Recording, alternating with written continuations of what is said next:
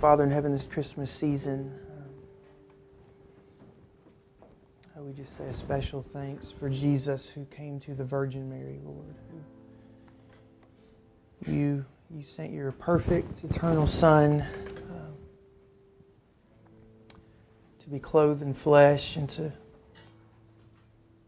be among us and to love us where we are in all of our sin and all of our suffering and to make us Make us new and give us new life, Lord. So we pray that, Lord, our, our Christmas experience this year with whatever may be going on, Lord, good things that happen, tough things that happen, Lord, we thank you that we all have the same reason to celebrate the birth of Jesus. And it is the evidence of your love um, for us. Lord, we pray for those. Um, who are struggling with sickness.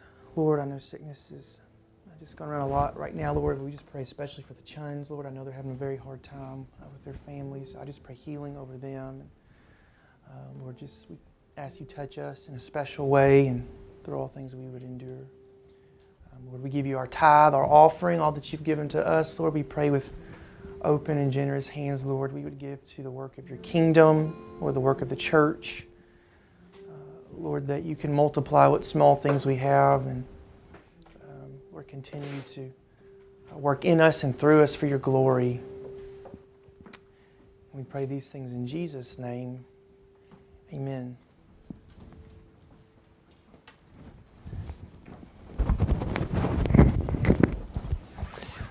Well, good morning and Merry Christmas.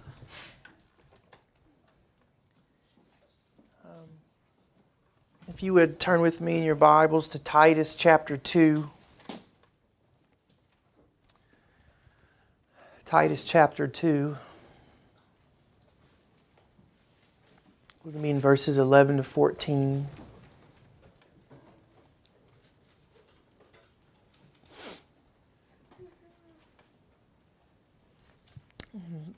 The Apostle Paul writes, For the grace of God has appeared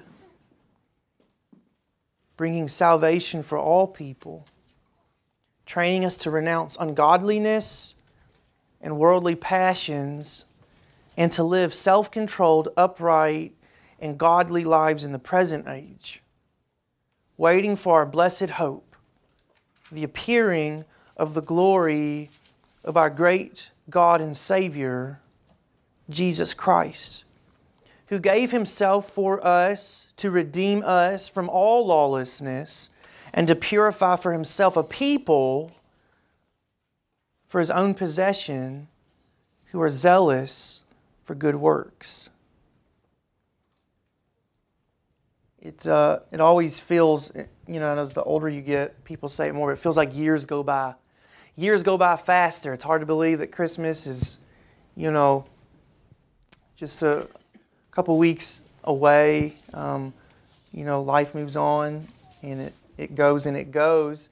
Um, and I've been thinking about that more, you know, as I've had opportunities um, at the pregnancy center now where I am, um, and even some things that we said uh, when we got back from our Mexico mission trip. And um, you find a lot of people who uh, time moves just as fast in Mexico as it does in America, and time moves just as fast for you as it does someone across town or the other side of the world, and and it's um, it's terribly unfortunate and sad. People who know something about Jesus, they know something about God, but they don't know enough for it to be meaningful for them. Um, I, I've talked to a great many people who who who say oh, of course, of course I'm a Christian, of course I'm a Christian. And, and you say, well, great, well, tell me about what that means for your soul eternally.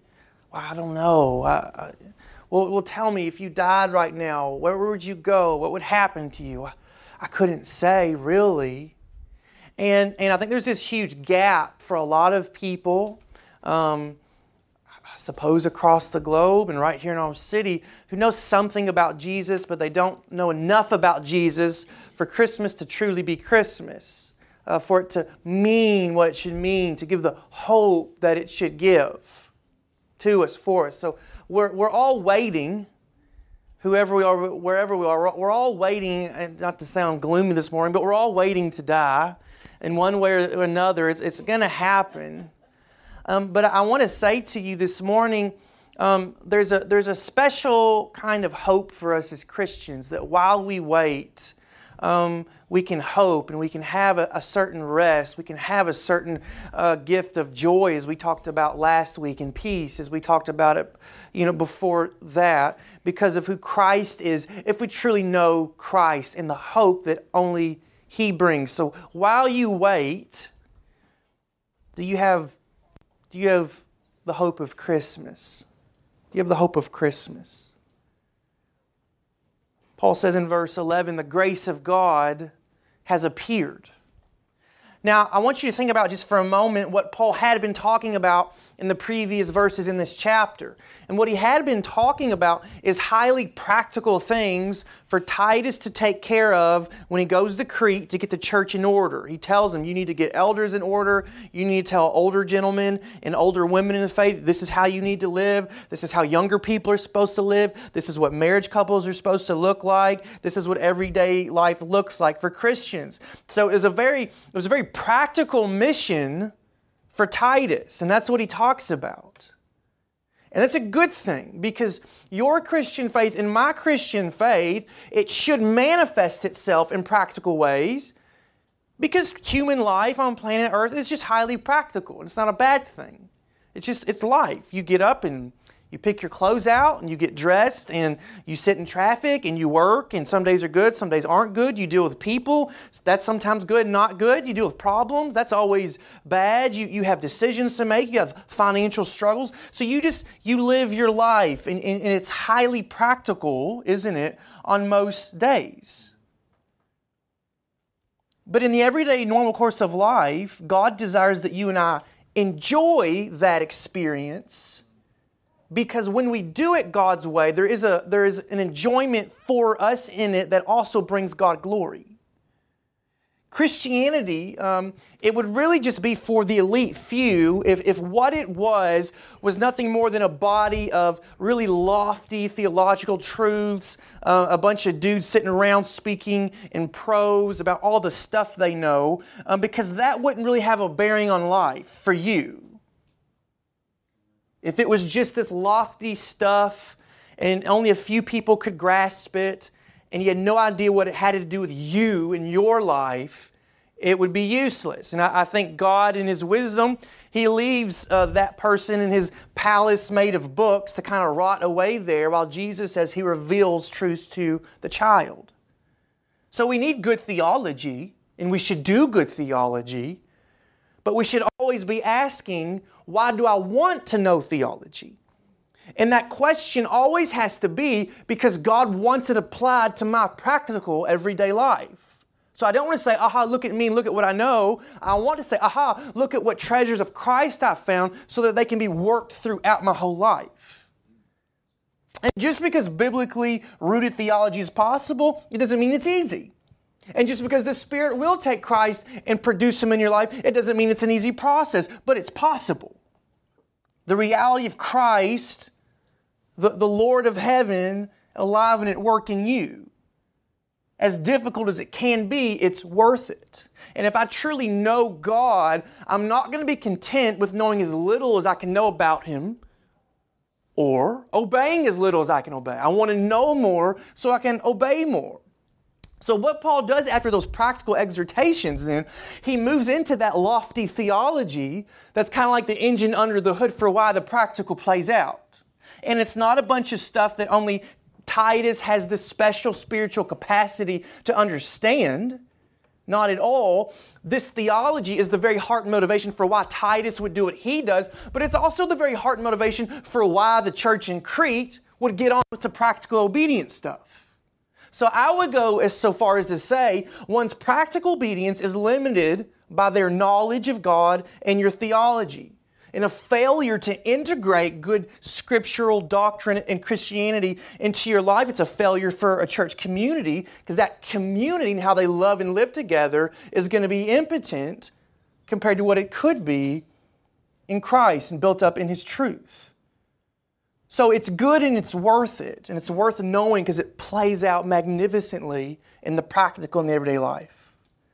First thing I think Paul shows us here is this while you wait, you need to remember what Christ has done. While you wait, you need to remember what Christ has done. And he says, what? The grace of God has what? It's appeared. It did happen. And I want you to think about that phrase, the grace of God, with me for a moment, because Paul's not speaking conceptually. This is not an abstract idea. Grace, it just kind of floats around in the air. Grace is not at all some abstract concept. What Paul's showing us in this passage is that grace very much is embodied in a person the loftiest ideas of theology, the deepest wells of knowledge, wisdom, power, uh, uh, the, the, the supremacy of God in the heavenly places. It's all in the person of Jesus. So when Jesus came as a babe in a manger, there was the fullness of God there in the manger. There was to us, for us, grace. The fullness of God incarnate. There, the loftiness of heaven met us in our very practical everyday lives. It's a, it's a redemption we did not deserve, but were freely given. We're given the person of Jesus. Jesus appeared. And this is really important, this word appeared, because it's the exact same Greek word that Luke uses in Luke 179. In Luke 179, it says uh, to give light to those who sit in darkness. So, what is that giving? It's that same idea of Christ having been manifested. It's an epiphany. The Greek word sounds like that epiphany. It's a spiritual revelation and realization of something high and lofty that's come to you, that's come to yourself. Very much so a Christmas idea that Luke's getting at there in his first chapter. So, God, from the beginning of time, has been showing himself to you and to me, hasn't he? And Paul talks about this in Romans chapter 1. It's called general revelation. All right? And Paul says in Romans chapter 1 everybody everywhere knows there's a God because there are trees outside, because there's a blue sky, because there are sunsets, and there's waves that crash on the ocean, and everybody goes, huh, somebody did this. Now, I think people suppress that, and that's what Paul's getting at in Romans 1 when a society and people become greatly wicked. But from, you know, the Aborigine tribe to whoever you want to go, someone's worshiping something, the sun god, the what. Everyone knows there's someone there. So that general revelation, though, is not enough. And this is why Christmas is so amazing because in Christmas, what does God do? But He gives you and I a very special revelation. It's a special insight of who He is and what He's willing to do for you and me. So if you, if you get a hold of the theology of the manger, the manger will get a hold of you. That Christ has not come for judgment, He's come for salvation. He's come to make you brand new. And I want you to see that that theological diamond shines brighter yet because Paul says there, he has appeared bringing salvation for all people. More practically and particularly, what that all people means, it's speaking of types and categories. Okay? So you can't say, well, Jesus came for people, but not my kind of people. He didn't come for people with brown skin or oh, he didn't come for people with white skin or black skin or he didn't come from people that come from, you know, the kind of town I'm from. He didn't come from people who are, you know, as little, don't have very much smarts like me or he surely hasn't come for people who've made as many errors and mistakes and sins in their life. Surely I'm not the kind of people Jesus is referring to. And yet the apostle Paul says the grace of God has appeared for what? All kinds of people all kinds of people. That, that's how bright the gospel shines even in the manger. Is that Jesus has come to say to all people, I've come for you and I love you. So, Merry Christmas. Jesus has come for you. He has showed up. A very real Jesus in our human history, in this universe, on this planet, Jesus came to save all kinds of people. And he did it so that godliness that you now are helplessly detached from would be reintegrated and reoriented in our lives. Now, if you and I are truly Christians, we can't deny that. But you know what we often do is we live apart from it. Uh, we often take it for granted. Think about the Israelites when Moses goes up the mountain, right? And they say to Aaron, who, what's become of this Moses fellow? We don't know. We don't know. So make us the golden calf, Aaron. You see how quick they went from being God's people to being their own kind of people again. Now, hadn't they just seen the Red Sea parted? Hadn't they just had uh, bread, manna fall from heaven, the cloud by day and the fire by night to guide them? Hadn't they seen these mighty works? And all in a moment they say, ah, we can't even, we can't even think of a reason about why we should wait any longer here in this moment that they immediately just say, well, We don't know. So, what did they do? They took their eyes off of their theology, and in turn, it ruined their practical obedience. Church, we can only live for Christ today if we choose to keep our eyes on the light of who He is and what He has done for us. It's the only way to constantly live in the moment of the cross and let it hang as a banner over each of us. You lose the preciousness of grace in the person of Jesus, you won't deeply desire to live as a person filled with Christ every day. Showing up at church won't do that. Religious activities won't do that. But encountering the grace of God in the knowledge of the person of Jesus will. Look back. It's a key to faithfulness and longevity for the Christian life today. And so much begs for our attention, doesn't it? And we, we got to give it sometimes. Like, kid's sick, got to go to the hospital, you know? Work, I got responsibility, I got things going on. You know, chimney's rotten, got to get the wood replaced on the chimney, I got to cut the grass. Like, oh, we got to go out of town for such and such. Oh, we're supposed to go to that wedding. Like, oh, I, you know, I'd like to get on Amazon and shop for a minute. There's, there's both things needed and wanted, and you and I are pulled in a million directions. But there's a conscious choice that needs to be made. Will Jesus be the governing force over my whole life so that my whole life is lived for Him? From your waking to your sleeping, does the theology of Jesus incarnate inform and shape your life. Live to remember it, live to preach it, desire greater love and grasp of it. I might be a preacher by trade, but if you're a Christian, you are a preacher. And you know the first person you must preach to is yourself. Is yourself. You don't even have to verbally open your mouth. You must daily remember all my sins, my dirtiest, nastiest ones. The grace of God is far superior, and I know it because God put His Son on a cross, and three days later, He was raised up out of the grave. And if I trust in that Jesus, my whole life is washed away, and Christ's life is made manifest. You live in that reality. The second thing that the Apostle Paul says while you wait, remember what Christ is doing. Remember what he has done, but we must remember what he is doing. He goes on in verse 12 to say that the grace of God that's appeared, it trains us to renounce ungodliness and worldly passions and to live self controlled, upright, and godly lives. When? In the present age. So the grace of God then, it's not an abstract thought, okay? The grace of God's a real person, which means what? I need to deal with, or rather, I need to be dealt with with this person. I, need this person and all his perfect theology and his perfect understanding of how that works out in a human's life. I need to know him. I need to walk with him.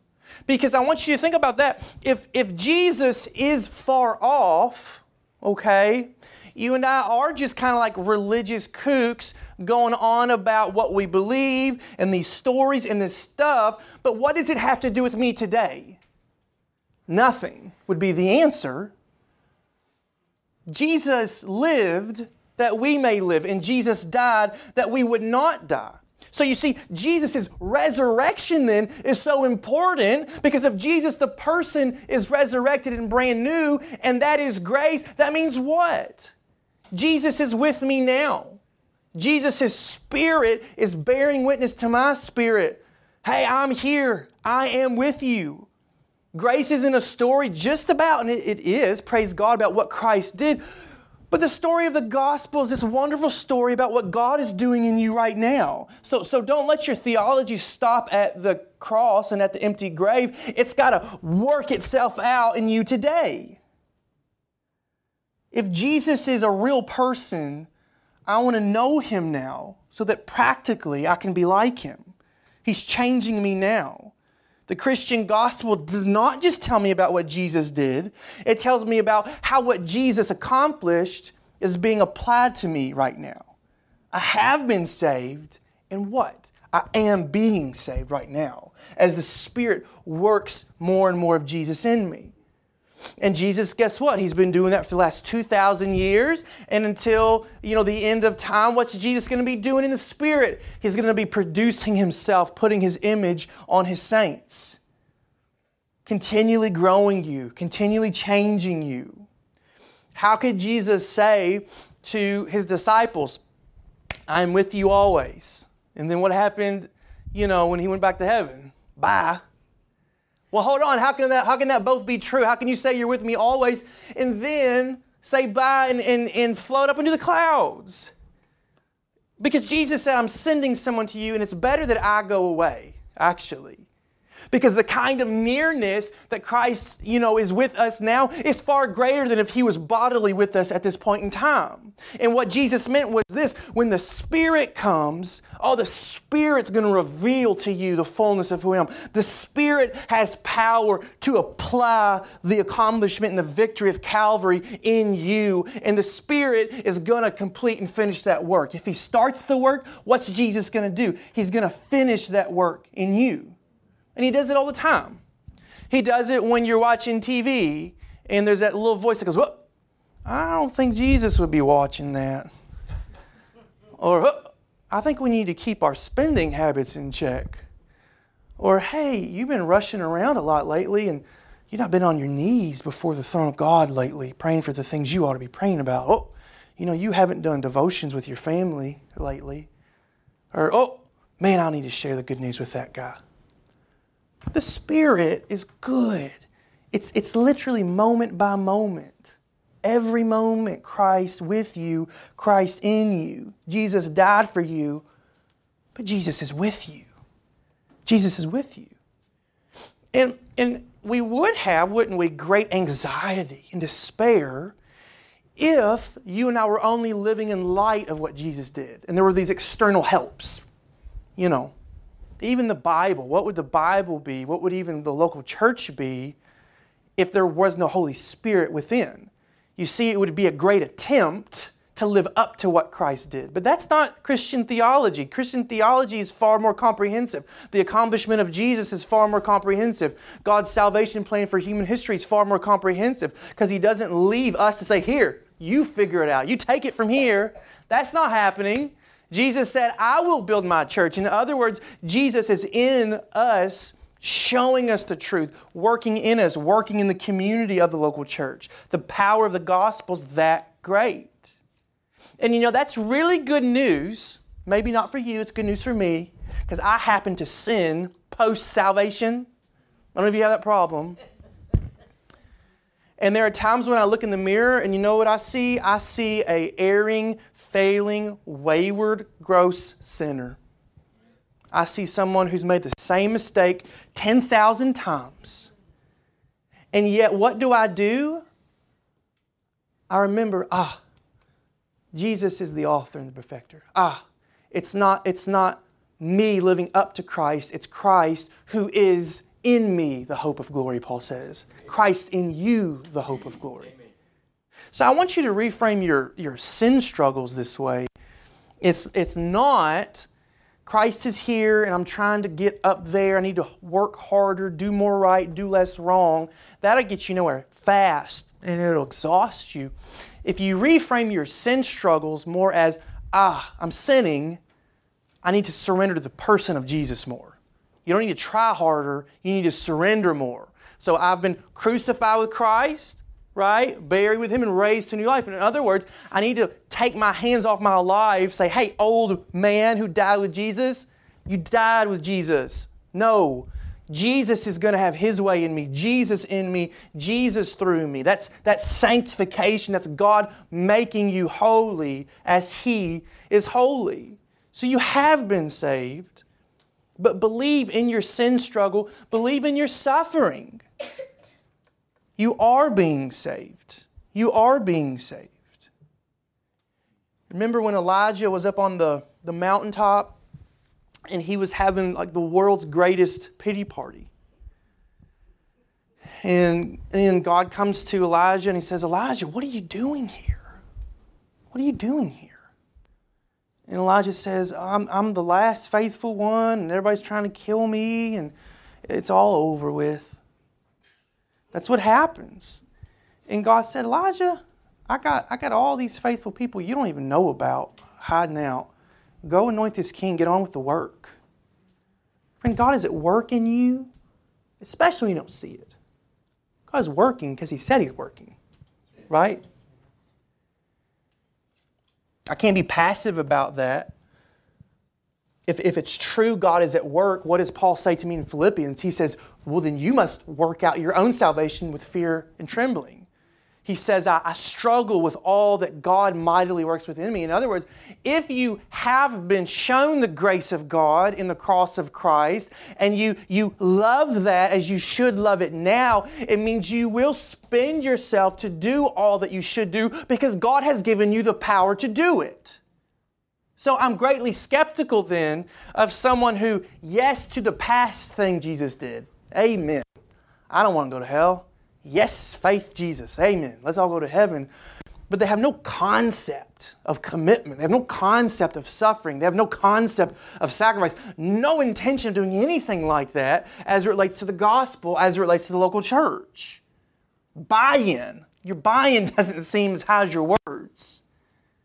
So if we long for it truly, we'll suffer in our sanctification because it's through that, what? Jesus is perfecting us, He's growing us up. And again, I want you to take from that great encouragement in your discouragement with sin struggles. Um, if you haven't read that book by Dane Ortlund yet, Gentle and Lowly, I put them out, and, and you struggle with that at all, please read it because it's such a it's a wonderful healing balm about how Jesus loves you in your deepest sin, like beyond what you think. Do you think your sin is a mountain? Okay, Jesus' love is the galaxy in the universe. Like you, you, you can't even begin to grasp the love of God if you would turn to Him. Jesus is working in you, Jesus loves you. Third thing, while we wait, remember what He did do, remember what He is doing. But here's the last thing that, that Paul really, I think, crowns this, this really momentous, wonderful passage with. He talks to us about what Jesus will do what Jesus will do. He says, waiting for our blessed hope, the appearing of the glory of our great God and Savior, Christ. The appearing of the glory of our great God and Savior, Jesus Christ. Jesus Christ. I want, I want us to be especially mindful this Christmas um, that you and I, as Jesus' people, we're awaiting people. Um, be, because of the cross of Jesus, because of the gift of the Holy Spirit now, we are not what we once were, but we are not yet what we will be. Uh, the sureness of Christ's life, death, resurrection, the gift of the Holy Spirit. Friends, it's a daily testimony that the image of Christ is not on us what it will be. So, so God does not want you to be satisfied with how much you know Him and are obeying Him in this life. Not because it's not enough and satisfying for the life we need to live for God now. He doesn't want you to be content where you are because God wants you to have a satisfaction, a holiness, perfection in Him that will be at a future time. He's saying, hey, is it really good? It's bad English, but it's going to get gooder. It's going to get better. As much as you rest in the gospel, as much as you feel forgiven, as much as you have joy in those moments of just victory and triumph over sin, and you see the gospel at work in someone's life, and you see somebody grow up in Jesus, and you see this, this wonderful victory for Christ, he said, You don't even know what it's going to be like when Christ returns. It's going to get so much better. And if you lose that precious truth, we will not, hear me say it to you this morning, we will not wait as we ought to wait.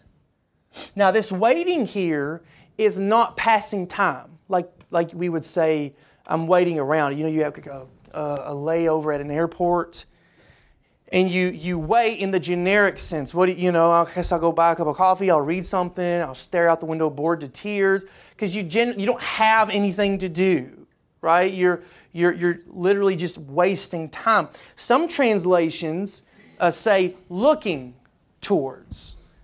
So this waiting is not in all, not at all just a kind of passing of the time. You're, you're waiting means you're looking to. You're looking to.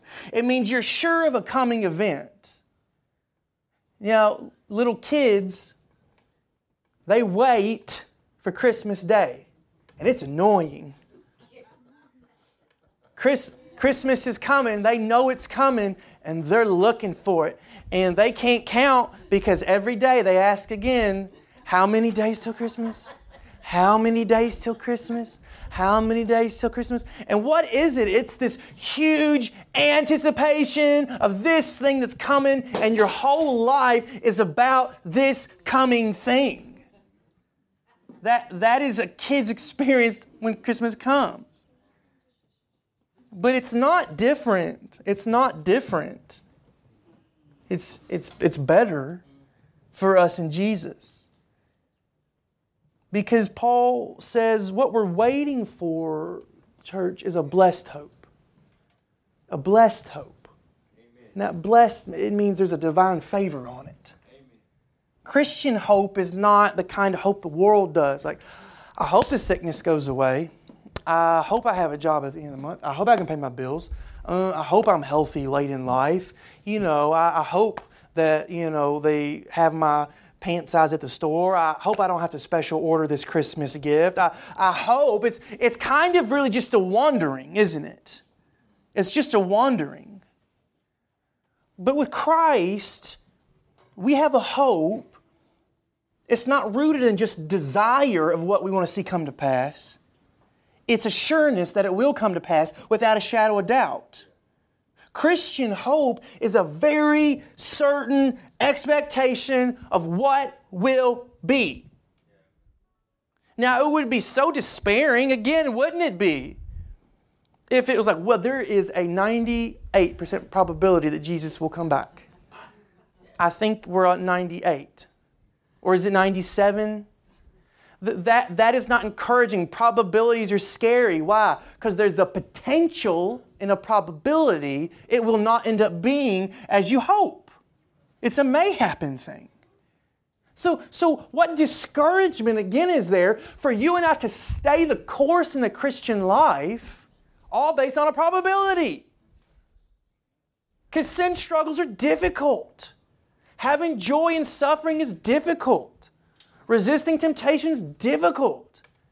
Satan is very strong, and the world is very good at pressuring you and making life hard as a Christian. And your own sinful flesh is constantly warring, the scripture tells us, against the Christ in you. Life is very difficult as a Christian. And Paul is saying to you, you can endure through it all. Why? Because you have a very certain expectation that Christ will appear and he will make all things new. If it were not so, our theology as Christians would not be authoritative enough to command practical obedience. It couldn't do it. You want me to live like that when you can't assure anything one way or the other about tomorrow? It would be silly. It would mean God is impotent and God's theology and God's cross has a deficit as to whether or not it can save. But, friends, God is good, and God always makes good on His promises. We have that sure hope this Christmas. Christ did do a thing, Christ is doing a thing, and Christ will do a thing. He will return. From manger to cross to the return of Christ, you and I have a sure, blessed hope. And it keeps us faithful in what Paul calls these light, momentary afflictions. In the midst of a foul world, in the midst of it all, Christ will return and he will make all things new. And outside of this one, I think John in his first epistle says it beautifully in 1 John 3 2 through 3. He says, Beloved, we are God's children now. And what we will be has not yet appeared. But we know that when He appears, we shall be like Him because we shall see Him as He is. And everyone who thus hopes in Him purifies himself as He is pure. What a wonderful truth. So he says, when Jesus breaks through the clouds and we see Christ, Christ will, in our seeing and beholding Him, it'll make us brand new. It'll make all things brand new. And if that's really your hope, what are you doing? You're living now to be sanctified for that day because cross did, Jesus did a thing on the cross. He's doing a thing now, and you know He's going to complete it when He breaks through the clouds. We shall be like Him as He is. We shall be like Him as He is. This is our Christmas hope in a manger. This is our Christmas hope in a manger, friends. And we sang it earlier. He would, he would be pierced through. I think I, I think I say it every Christmas now, so I won't not say it. It's hard to talk about Christmas and not talk about Easter, isn't it? It's real difficult. It's real difficult. See in verse 14, who gave himself for us to redeem us. There's your really great theology. But here it comes practically that we would not be a lawless people and we'd be a pure people. We would belong to God and we'd be zealous for good works. In the person of Jesus breaking through the clouds, there's the fullness of lofty theology and the practicality of humanity coming to draw us back into God again. What kept Noah building that boat? You ever thought about that? Because that's, I mean, decades and decades of, of dryness. Decades and decades of, what did he say again? Because I can't get this joint right in this corner of this boat and I want to throw something or burn this thing down. Like, do I do, do I need to keep building this boat because it's hard and I don't like these joints? And I got splinters, you know, and I'm tired. My hands are callous.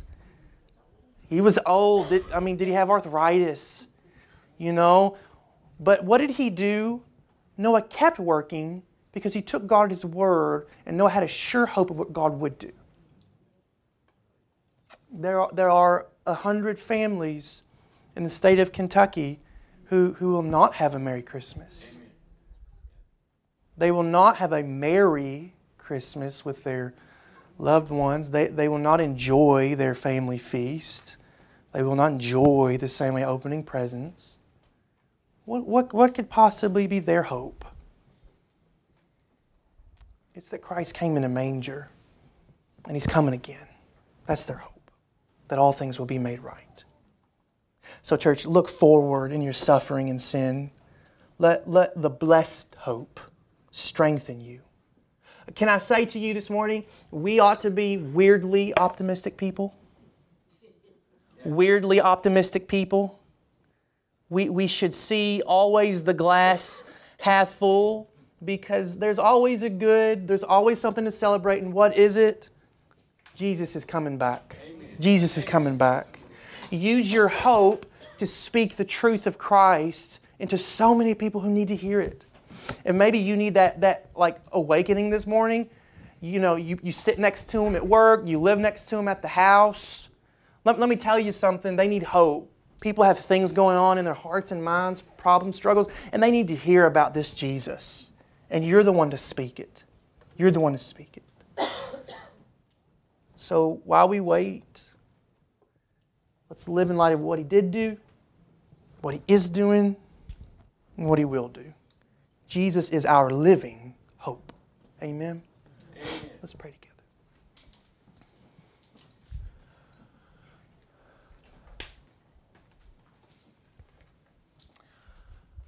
Father, just to glimpse the goodness of your Son, just to glimpse the goodness by faith of what will be.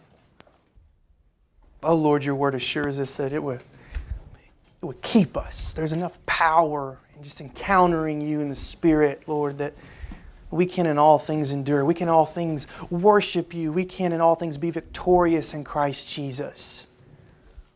Lord, so we're only asking for what you've promised to give.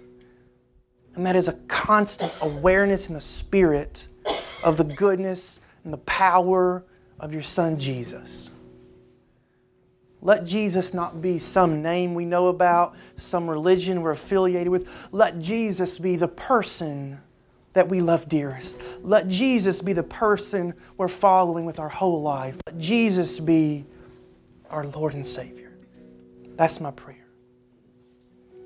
And we just pray it all this Christmas in His name. In Jesus' name. Amen. Would you stand and worship with us?